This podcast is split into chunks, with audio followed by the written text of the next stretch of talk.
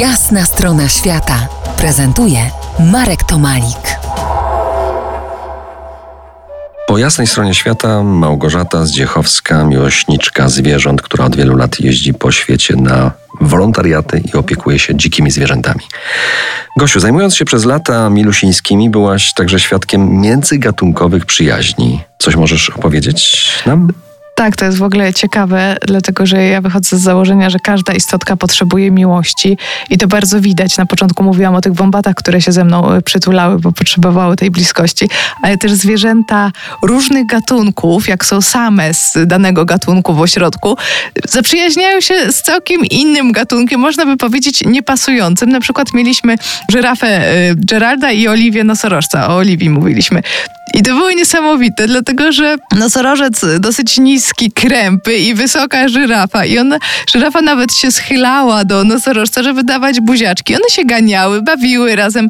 Więc jak gdyby dzieci nie widzą tych różnic, i teraz byłam na Tasmanii, w ośrodku True na Wildlife Sanctuary i tam mieliśmy mm, kitankę lisią, która zaprzyjaźniła się z wombatami. To była kitanka lisia, która została wychowana przez człowieka, y, ponieważ trafiła tam jako sierota, wypuszczona na wolność, ale może nie do końca jej się tak spodobało na tej wolności i postanowiła zostać w tym ośrodku, zaprzyjaźniła się z wombatami. Najpierw ją spotkałam y, w zagrodzie z wombatem mamą i przytulała się, w ogóle próbowała na plecy skakiwać temu wombatowi i jechać na nim, a potem się przeniosła do młodych wombatów. One y, jedne były we trzy w zagrodzie, inne były we dwa i ona z nimi tam spała, przytulała się do nich, wy, wyjadała im z miseczki, więc to było przesłodkie. Dobrze, to porozmawiamy teraz o twoich przyjaźniach ze zwierzętami bo to chyba nie tak trudno, jak tak blisko się jest w takich relacjach o takie właśnie przyjaźnie. No ja mam bardzo dużo dzikich przyjaciół, począwszy od mojego Zorunia, Lamparta, którego pokochałam, w zasadzie zobaczyłam jego zdjęcie w internecie przed wyjazdem ośro do ośrodka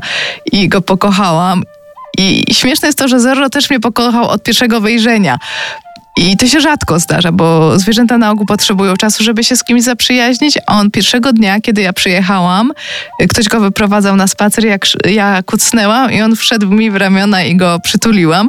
I potem ta przyjaźń trwała przez cały czas, kiedy ja tam byłam. I jak już wyjeżdżałam, Zarunio się ze mną pieścił, potem wskoczył na taką platformę i ja mówię do niego chwilę potem, Zoruniu, kochanie, chodź do mnie się pożegnać.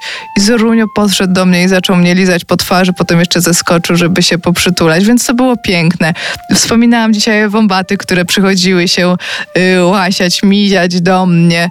Wyjce, zajmowałam się wyjcami y, w Belize i Franklin, kiedy wróciłam, bo musiałam na jeden dzień wyjechać, strasznie tęsknił za mną, wszedł mi na rękę i się tak przytulał, więc tych przyjaźni jest bardzo dużo.